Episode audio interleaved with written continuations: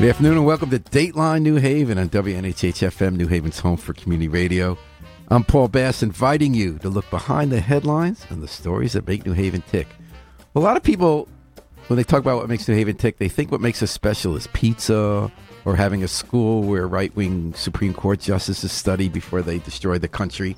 But in fact, one thing you could say about New Haven and no other city in Connecticut is that we have public financing for mayoral races. We run clean funded races for mayor. We've been doing it since the first decade of this century, and today there's a new report out we're going to discuss about how it's all going. The Democracy Fund is the agency that administers our public financing program, and we have the administrator of the Democracy Fund, Allie Hymer, and two of the board members, Sarah Fika and Aaron Good, here to talk to us about this new report and do a check-in with the health of public financing and clean elections in New Haven. Good morning, everyone. And afternoon, and thanks so much for coming on air. Thank you for having us. Good to be here. All right, we got Aaron Wade in there. I want to make sure we heard everybody's voice before we go on. So here's the title of the blockbuster. New Haven Democracy Fund Progress and Metrics.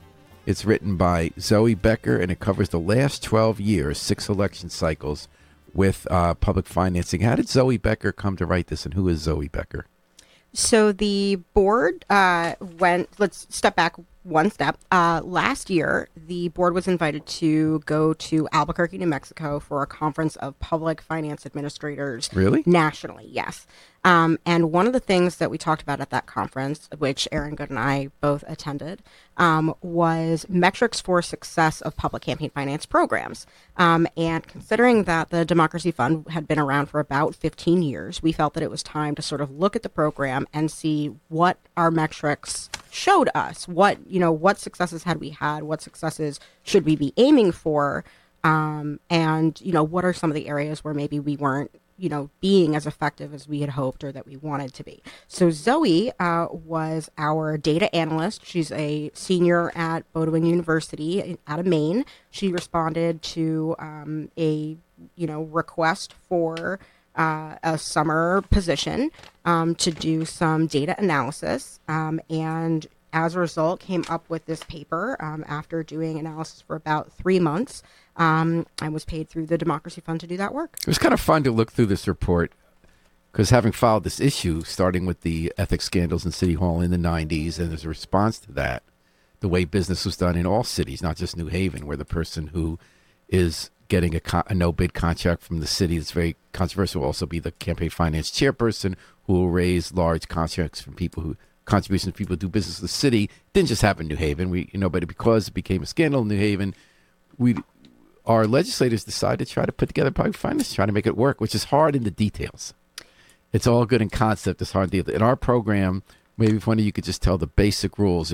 Because of Buckley versus Vallejo, a Supreme Court decision that said that giving money is free speech, you can't stop someone from giving a lot of money to a campaign, but you can put rules to give public money for people who agree to abide by the rules. We have a voluntary opt-in system. Mm-hmm. So what's the most, if you opt in and say, I'm going to get money from the government to run my campaign, what do you have to agree to do?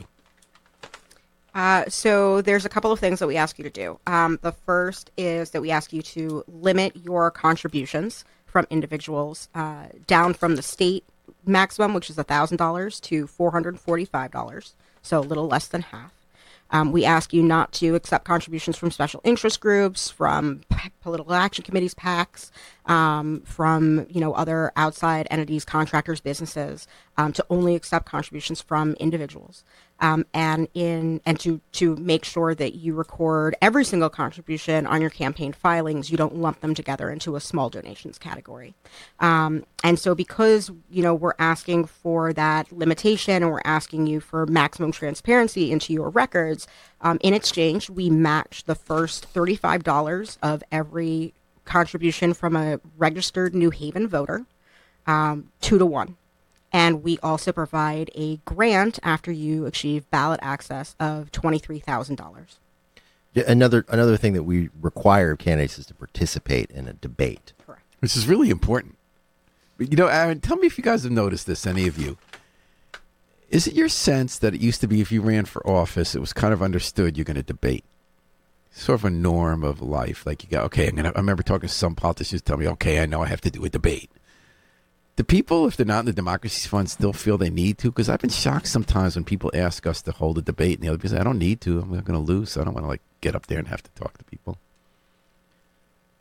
Yeah, I think people notice that trend. I absolutely, and I think you have a few things going on there. One is people feel like they can get out their message in other ways, like through social media, much more effective than they used to. Yeah, or just posting on social media or doing a podcast or things like that. I mean, I think you see that in presidential race. I mean, you see it at all levels. I mean, DeSantis from the beginning has said, even as governor, I don't really have to talk to anyone I don't want to talk to. I don't have to answer any questions I don't have to answer.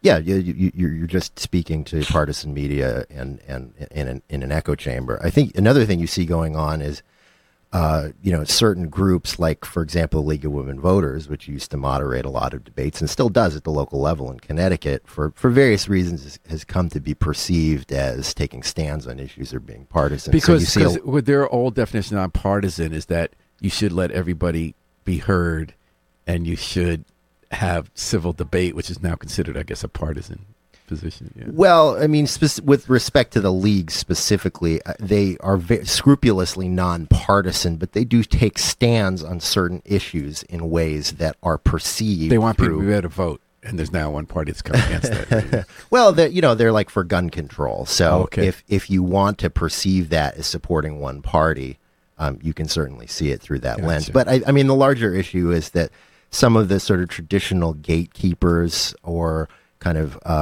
groups that would moderate or set up these debates have been caught up in the kind of very polarized atmosphere that we have in society, and that leads to people rejecting the idea of a fair moderator. And okay, I'm not going to participate in these debates anymore.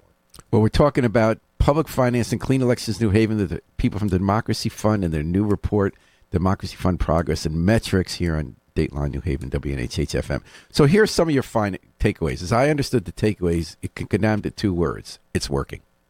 People are participating in the system. Not everybody. But what strikes me is an incumbent who could raise a lot more money feels he needs to participate. In 2011, John DeStefano created the fund in part, did not participate because he felt he had a strong opponent, so he'd raise more money by being able to hit up contractors for more money. But we have incumbents participating, and you found out that people who participate raise 28% more in in-town donations than people who don't participate. So that means if you're running public, you could raise more money from people in New Haven than if you don't. Is that the conclusion, or is that not a cause and effect? Well, so one of the things that we do is we reward candidates for raising money from registered New Haven voters. And so we incentivize them to talk to people locally. So that 28%, does that include the match, or is it just that they pay more attention to local people so they can get that match? That's just the sheer number of individuals. And how do you compare that? Is that the total number raised in town from used to be? Or is it more than the people who don't participate? What does 28% more mean? Yeah, so I can take that. So what the study found, what the report found, is that for participating candidates, 90% of the number, the donations, the individual donations, and the total amount raised is coming from within New Haven. Mm-hmm. So it's like 90% of the total amount raised and 93% of the number of donations. Okay, and that's it. And what the 28% is comparing that to non-participating candidates, where you find it's just above half of the total amount raised for non-participating candidates is coming from New Haven. In other words, almost half of the amount of money raised by non-participating candidates is coming from the suburbs, from Hartford. And the reason we like that is that we want people from New Haven deciding who runs and how they run, having more influence than people who aren't from New Haven, that they're not coming here to make a buck. Is that sort of the idea? The specific goal when they created the Democracy Fund was to give New Haven residents more control over the election of their mayor. Not let a person come from out of town and say, because I work for, let's say, a big national consulting firm, I can raise a lot of money and buy the office with the agenda that people gave me that money. Yeah, most of the donations that are coming from outside of New Haven. Well, for number one, the study actually looks at this, and it shows that for non-participating candidates, 64% of the total amount raised is coming from donations larger than $445. So a lot of their money is not just coming from outside New Haven, but it's coming in very large chunks. Right, and I think the participating candidates in the 12 years have raised over $5 million in campaign contributions under 445. Mm-hmm. So you're saying, Aaron, is that the other people, that the contributions are larger? Yeah, and they still have to be 1,000, right? Can they get PAC money, though, unlimited? There are limitations that are set up by the state, but they can accept money from political action. Is it still 1,000, or is it can it get more? I believe it's 1,500 for a municipal race. Okay, so why does that matter? Because some people would say nowadays 1,000 versus 40, 45 is not such a big deal. Well, it's the number of voices in the conversation, right? Like, mm-hmm. So if you look at the report, over the past 10, 15 years, the candidates who are participating and the candidates who are not participating seem to have raised about the same amount of money.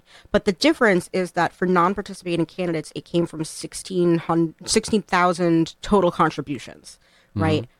But for participating candidates, there were 47,000 voices involved in that donation. So you're multiplying. Although some of those people double, triple counted, right? If someone gave to... I mean, some people do donate multiple times. Yeah. But still, your point is well taken. It's a lot more people. But the same people who are going to donate multiple times to a participating candidate might donate multiple times to a non-participating candidate. And it's a deeper level of civic engagement when people are making a small donation. We want everybody to vote, obviously, and that's an important aspect of civic engagement. But when somebody gives a donation of $10, $25, $50, they're deepening their engagement in the political process. So we see that, and other public financing programs across the country use that as a very important metric. The number of registered voters who are also getting engaged in the process as donors. So since we've adopted public financing in New Haven, we've been able to raise that percentage from less than 1% to like 3% of our registered voters are now donating in campaigns. And we see that as a sign of the Democracy Fund promoting more robust civic engagement. I wanted to ask you about that. So in nonprofit media, they often say they want us to raise, they use a similar argument to yours, Aaron, in nonprofit media. They say they want us to raise a lot of small donations just to have people invested. So is the idea if you're giving $10 to $25, you're more invested, you're going to pay more attention? Because some people would say that it's not about money. Some people say it's about voting and showing up to debates or talking to people or volunteering at campaigns. But your argument, similar to the media argument, is if someone shells out a small amount, they might not have a lot of money. That's showing they have more of a stake in an election. Yeah, we see that as empowering them. And just to go back to what you said before about the takeaway being that this is working, I agree with that. But there are some conclusions in the report that show that there's more work that we need to do. Mm-hmm. The Democracy Fund has not solved the problem of political inequality in New Haven of certain more affluent neighborhoods. About what neighborhoods, yeah. Yeah, the point is that, none of these problems are easily solved. There's no magic bullet solution. There are some changes that we probably should make with our program to create an even deeper level of political engagement. Well, what issue is the Buckley versus Vallejo? The fact that you can't require people to participate. How does one address that problem? How big a deal is that someone... Well, although we found in this election the candidate who did not participate, who brought in larger checks from out of town, ended up raising less money than the people who participated. I found that very interesting.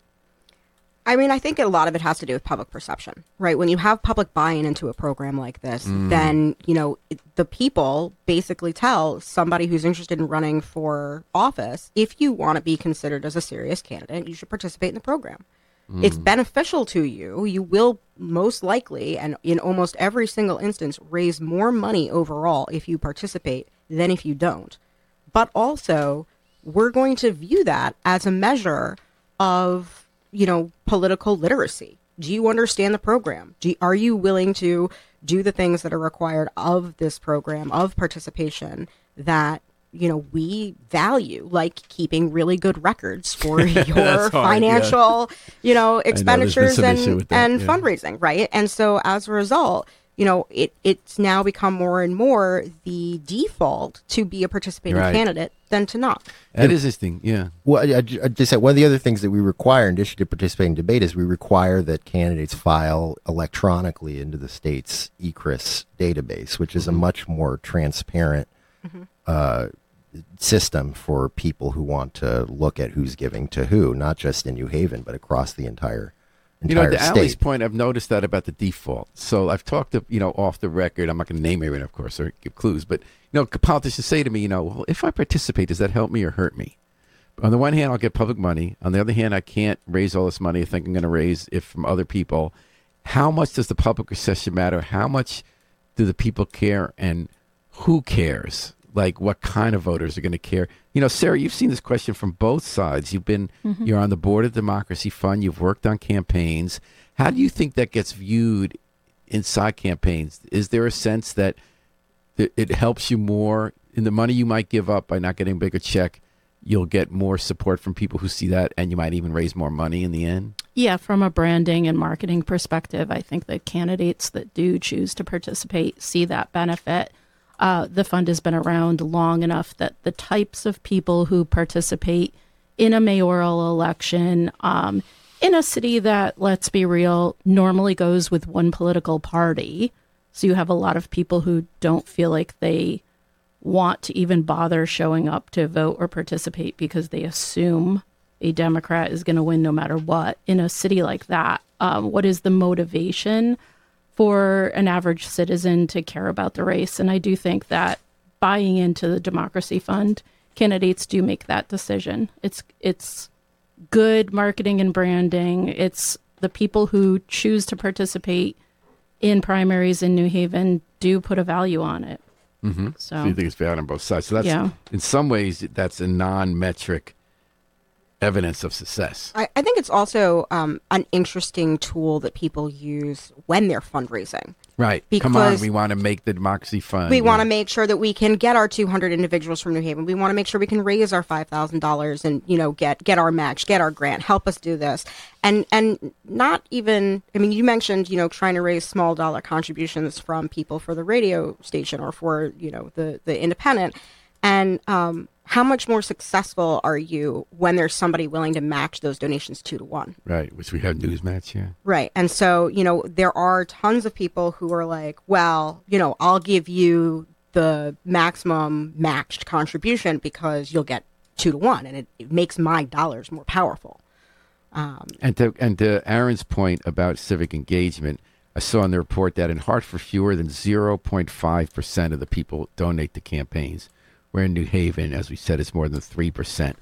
3% still isn't that big a number. Well, there are other programs across the country that, have better return, better participation rates. Unfortunately, they have different formats for their public campaign financing. Do they have more competitive elections? Like in New Haven, now we're going to move to 4-year, so more is going to be at stake. Right. But, the way it was kind of looked at by the people running for office is like, okay, every 2 years you're running.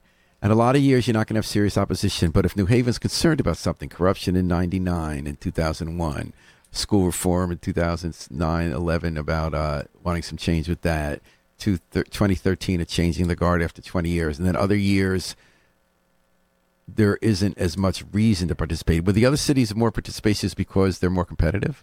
There are so many variables involved in voter turnout. I mean, we would love to have been able to show in this report that the Democracy Fund was leading to this inexorable rise in voter turnout in New Haven. But, I mean, as you suggested, there are just so many different things going on. There's corruption scandals. And when the presidential elections, we get some more number of people, they just care more about those elections, yeah. Yeah, exactly. You have off years. You have all of these different variables. So there's just so much statistical noise is that we think that there is a positive correlation between public financing and voter turnout. It's just there's so much going on in the data that it's hard to make that case with There's also a lot going on at the national level. Why do you think there's a correlation?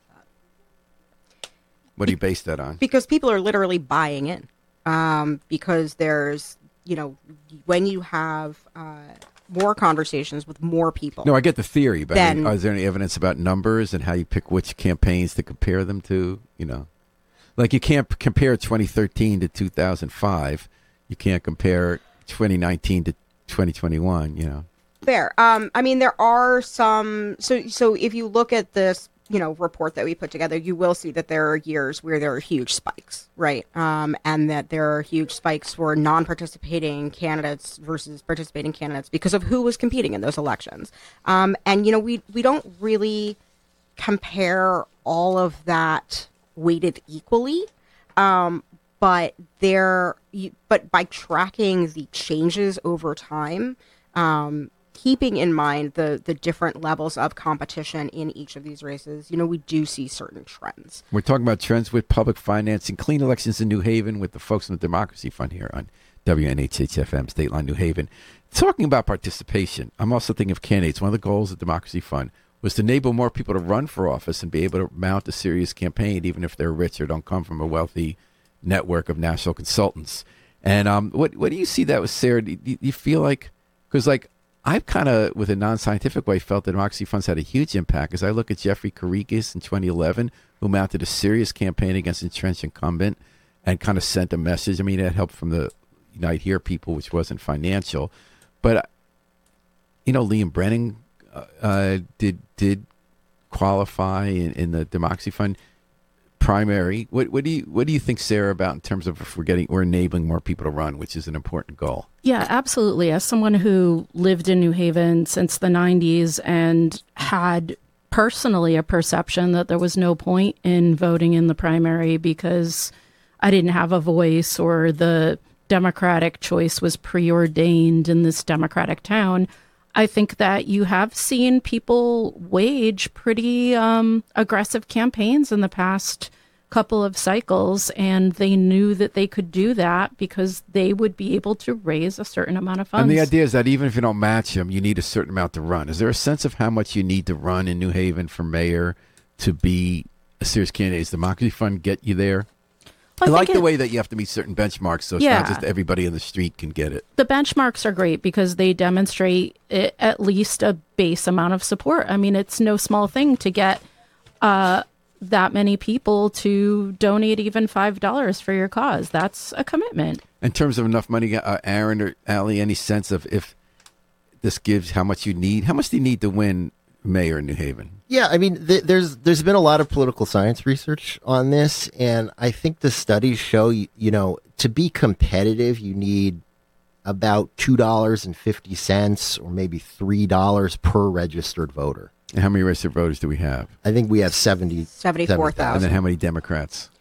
About half of that, a little more than half. A lot of folks in New Haven are unaffiliated. Okay. So, and that's to be competitive. I mean, you're never going to be able to... So you need $100,000 in the primary. $150,000 in the general. And how much do you get if you're running... how much do you generally get if you get running... So from the Democracy Fund, you'll get a $23,000 grant for the primary, a $23,000 grant for the general election, but you also get matching funds. So for example... in this year's election, Mr. Brennan, who you mentioned, received $36,000 from us. Justin Elicker, who participated in both the general and the primary, received a total of $98,000. So, then how much did they get total? Were they able to get total while abiding by the limits? Not just from the Democracy Fund. So they're also able to raise up to $445,000. Right. So how much did Brennan get total? Do you know? But they don't raise that. I mean, they don't get up that high. Brennan raised over $100,000 on his own. So he got what he needed. This didn't limit him from getting the $100,000 he needed. Yeah, certainly not. He had enough to be competitive, and that's what we're trying to provide. We're not trying to provide an amount of money that's going to be equivalent to what a hypothetical self-funding candidate who's incredibly wealthy, a Linda McMahon type candidate. But you don't need that. I mean, it's like Dan Malloy. Well, we saw that over in our four gubernatorial elections with Republicans who self-funded. Ned Lamont self-funded, but Dan Malloy beat Tom Foley, who self-funded. Right. And he was able to get enough money. Exactly. I mean, some of these candidates were outspent 4 or 5 to 1 by Linda McMahon, who spent $50 million, right? But there's diminishing returns. There's very rapidly diminishing returns. So what we're trying to provide is just the amount that you need to get your message out if you're a credible candidate. Okay, we're not trying to get you to compete with the self-funders that they're allowed to spend as much as they want, according to the Supreme Court. But we just want you to have the resources. And if you're a self-funder, that usually means you have no perspective on what you need to do and how to win anyway. But that's another story with the governors. Well, I mean, one of the things that That is Republicans. Great about participating in the Democracy Fund is it really incentivizes you to talk to registered voters. Which has to do with debates. So if not for Democracy Fund, all the people who run do not have to go to a debate. So if you participate, you have to show up to one Democracy Fund debate to which you have some kind of rule by who gets to participate, which is a little tricky because sometimes the people who you maybe aren't going to really have a serious campaign might have something to say. Are you thinking of a particular recent debate? I'm actually thinking of 2013 in one debate where two people who were long shots were nice people. Mm. You know, they sometimes got a little crazy, and there were 2 out of 4. It wasn't Democracy, it was in the primaries, and people kind of felt like I wanted to hear more from the people who were going to maybe win. But then you can argue sometimes that the long shots contribute so much. Like Wally Griego ran for mayor in 1991, I think, or 93. And he really didn't have a good chance, but he had a lot of energy. But he raised some issues that changed, and then Kevin Skeese in the general election changed how the incumbent governed because of the debates. He actually got mileage saying that we should put a mall in Long Wharf rather than downtown, which we then disagreed with later, but that's what the mayor then he was running against took that, or Kevin Skeese said we should sell our liens to our to the tax liens so that we can fund some big projects like Jersey City did. And then the mayor did that, and that got him in trouble too. So maybe democracy's not so good. My inclination is to err on the side of including the quote unquote fringe candidates. I mean, the problem is like at least nationally, the threshold used for inclusion usually is tied to polling, and we just don't have access to that in New Haven. But you say you have to make the ballot, which is a fair, right? You have to make the ballot to participate? Yeah, I mean, it requires you to collect a certain number of signatures to have shown that you have, you know, boots on the ground, done some footwork, you know. There is a level of participation that should be required in order to not just have the stage be open up to anybody. Then Aaron cut him short before, just because I wanted to wait to the positive findings, then get to the challenges. He talked about the challenge of how you distribute participation. 42% of the contributions have come from East Rock and Westville. Those are two neighbors, the big neighborhoods, but they're not 42% of the wards of the city. I think often if you throw in the East Shore, wards 18, 17, 18, a lot, that's also where a lot of the votes come from. I mean, basically Justin Elicker is the mayor of East Rock and Westville. So what did you find out? Is the fact that Aaron pointed out that means there's work left to be done, that so much of the money's coming from two neighborhoods. If so much of the participation's coming from those two neighborhoods, are you sort of in a catch-22 there? Well, as I said before, I mean, there's a lot more work that needs to be done, and there's no magic bullet solution. There's no panacea to the political inequality here. That said, 42% coming from two. I think it's actually three. It's East Rock, Prospect Hill, and Westville. It's still better to have those donations coming from New Haven residents rather than from developers and city contractors who live in. And there's a lot more wealth in those Simsbury too.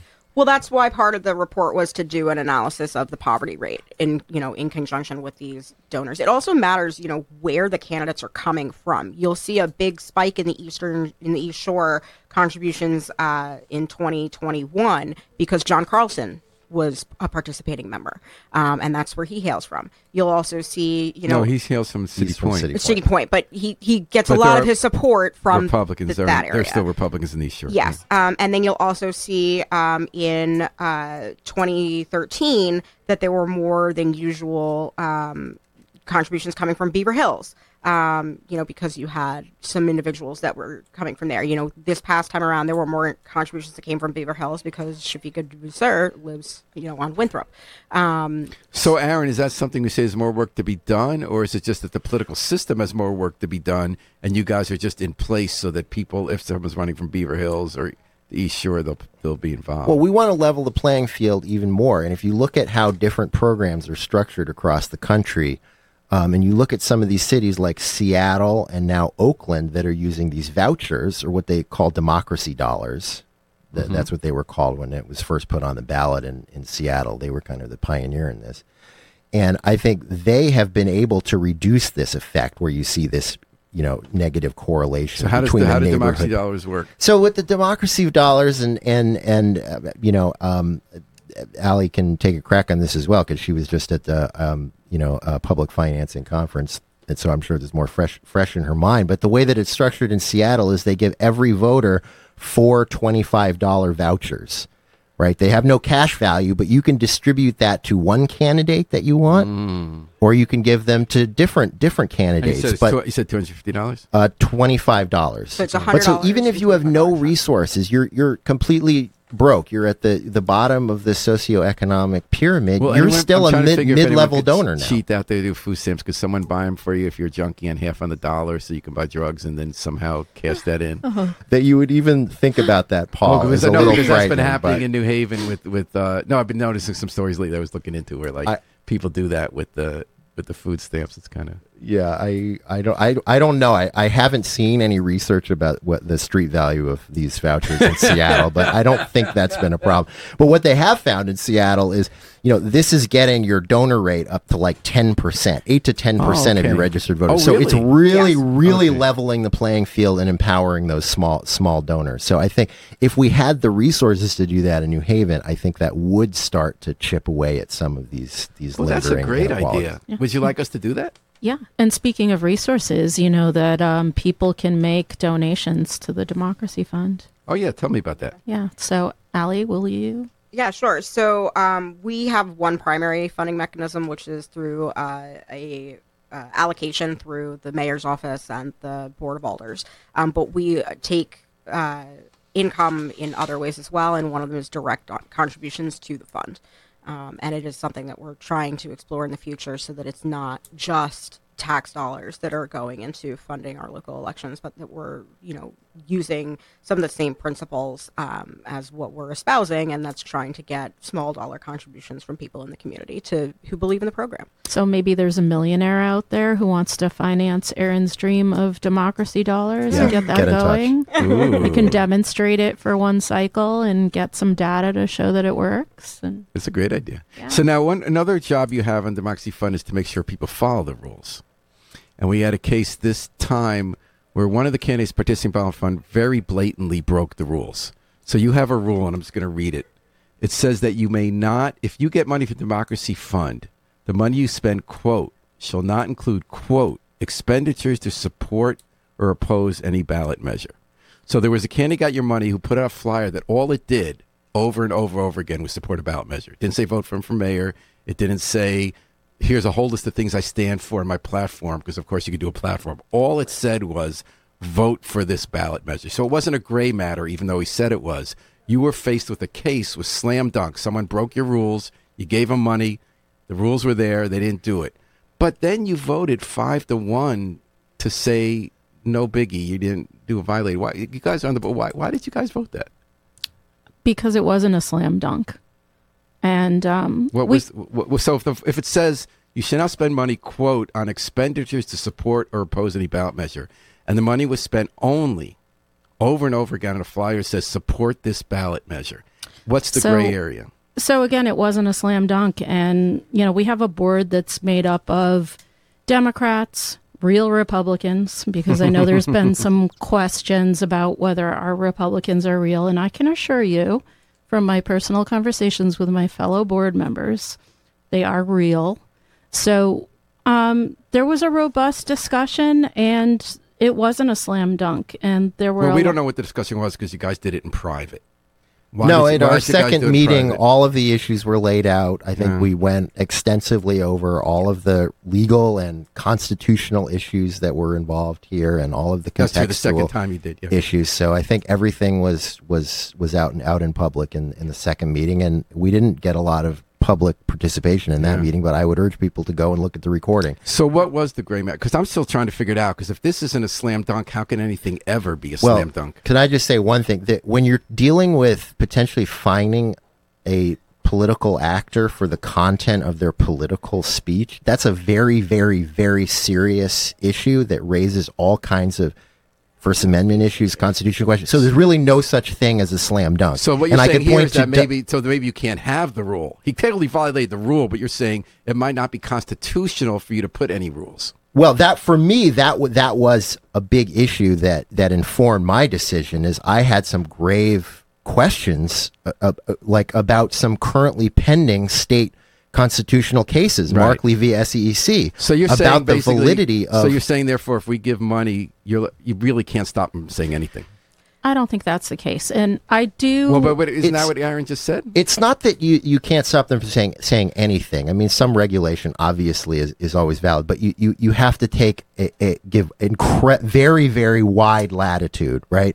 And there are specific legal tests that are set up in cases like F.E.C. versus Wisconsin right to life, Supreme Court case from 2007, basically saying, you have to give such wide latitude that if anybody could possibly interpret this as being an issue advertisement versus a candidate advertisement, or a candidate advertisement versus an issue advertisement. If anybody could possibly plausibly interpret it that way, you have to give the benefit of the doubt to the candidate, because this is protected speech, and we have to not interfere with that. Right? So is there a need now to let people who donate to the Democracy Fund know that despite what we've told you for 15 years, if you give money to this candidate, they might not spend it to promote their candidacy. They might spend it to promote a ballot measure you don't agree with. Well, I think there were some other issues too, and Sarah and Allie can talk about those. I mean, there's a whole context about the candidate thinking that he was following that's my advice dog ate the homework. I mean, who cares if he thought that? Well, there is an issue. I mean, we're generally not looking at intent. These are civil infractions, and intent is not really part of it. But there is a larger context, and when you're talking about the candidate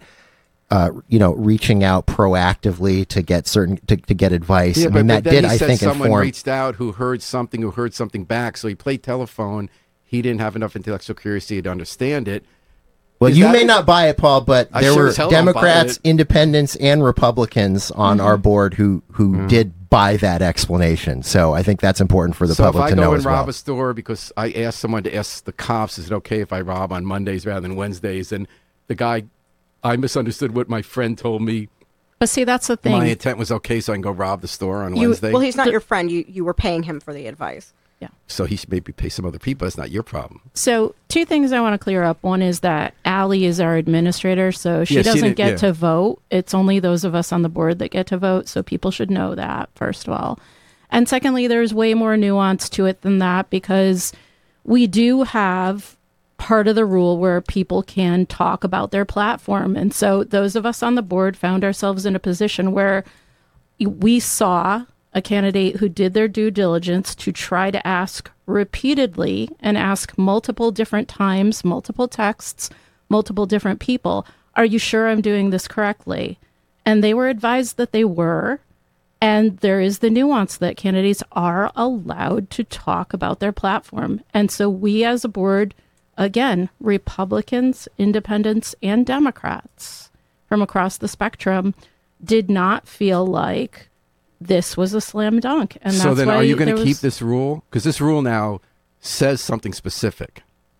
And you're basically telling me that you can't enforce this rule. So why is this rule still there? Well, so there's two different things. The first is it possible that what he was trying to put out in that mailer was a position piece on a topic? Right? They don't necessarily have to have their entire position on a piece. You can say, I'm pro this, I'm pro that. There were other things that were on the ballot that, he may, or some other candidate may have felt needed their own mailer. And he did ask for, people to vote for him as a candidate. No, his picture was on there. His logo was on there. And then on the top of it, he also did say, people ask me what my opinion is. This is my opinion. The big slogan was vote this, vote this, over again, vote this. But in any case, if you were on the board, you would have voted differently. No, but why is this rule still here? So there are a lot of rules in that document because that document hasn't been updated since 2009. So in the future, when I give money in Democracy Fund, should I understand that? And it's not a big deal. I think it might be okay to put out that flyer personally, but should I know from now on that this is not a rule that can ever be enforced? So a candidate really can put out that piece. Well, we've been trying to make some changes to the ordinance for about 2 years now. Unfortunately, we have not had the opportunity to start that process and getting into the nitty-gritty with the Legislation Committee of the Board of Alders. But changing that language to be a little bit more specific to avoid this kind of issue in the future? Yeah, I think that is something that we'll be looking at. And it's a very tiny issue. I know I'm nitpicking here. Well, there are other issues in that ordinance that haven't been resolved because it hasn't been changed since 2009. What else would you like to see changed? I would like to close that exploratory loophole. I would like. What is that loophole? Where you can set up an exploratory campaign, spend all of the money from your account, and then start up as a Democracy Fund candidate with $0 in your coffer, having spent however much you raised in exploratory, and still be considered a good, clean, participating candidate. There are other things that are in that ordinance that have now been deemed unconstitutional. There was a provision originally in the document that if somebody had spent more than the maximum total allowed for a candidate, that, you know, candidates could come back and request more dollars, or we could, you know, raise the limits for their contributions. That has been deemed unconstitutional. You can't do that. So there's, there are things in that legislation that, you know, aren't accurate anymore. We also want to reset the contribution amounts. You know, we think that they've been adjusted for inflation. They've been adjusted for inflation multiple times, and 445 might be a little bit too much. Maybe we should go back down to 400 like it was a couple years ago, and then start from there. You know, create a new benchmark so that it is, again, you know, smaller dollar contribution. What about other races? Any thought about? I don't know if we need alders, really, because there isn't much money in an alder race. We put together a pilot program concept for alders where it was basically a Democracy Fund pledge, where they would promise to do all of the financial filing and then basically get a good government sticker. Oh, that's cool. Yeah, and then, you know, but you know, whether or not we want people to, you know, have grant money to run for alder is a, you know, concept that I don't think many people would support, but we do want to include other citywide offices. You know, Board of Education should potentially be included, Registrar of Voters, City Clerk. Those might all be things that people would be interested in, and we might get more, you know, diverse candidates running for those offices if there was a program like this. Well, even though I gave you such a hard time for rolling over for Justin Elicker, I think you guys did a great job, as this report shows, that you're really getting a lot more people involved. We're the only one in the state. You were just in Kansas City talking about this. Tell me about that. Yeah, so I went to the a conference on governmental ethics and law, and was invited to be on a panel with, you know, one of the program managers from Seattle, Maine's public finance program, and Arizona's public campaign finance program, as well as the city of Albuquerque. And so we were talking about different program models, and I was representing New Haven's, because we're the only hybrid system in the country. So by that I mean we provide matching funds and we also provide a grant. Many programs either do a single grant or they do matching funds. Some, like Seattle, do a voucher program. And so we were representing our model, and there were other people, you know, across the country who thought that that model was really great, because it means that you don't necessarily have to give out a ton of money in matching funds. New York City, for example, gives out an 8-to-1 match for your contributions. Wow. And then there are some programs that give out, you know, $50,000 to $100,000 in grants. And that, you know, is also incredibly expensive. But, you know, a hybrid program allows you to not give out as much money necessarily, but have the same or more impact, because you're asking for people to talk to many people, and you're asking them to report cleanly. And what about, like, in Connecticut? Any hope now? You think with the scandal in Bridgeport, people, or anyone calling you up and saying, hey, you guys did a good job a generation ago when there were questions about ethics in New Haven. You did this first in the state, really successful Democracy Fund. Anyone calling you to say, help us set it up there? There have certainly been in the past, and people in Bridgeport have given us a call in past years. Oh, yeah? Yeah. This year they're a little busy, or?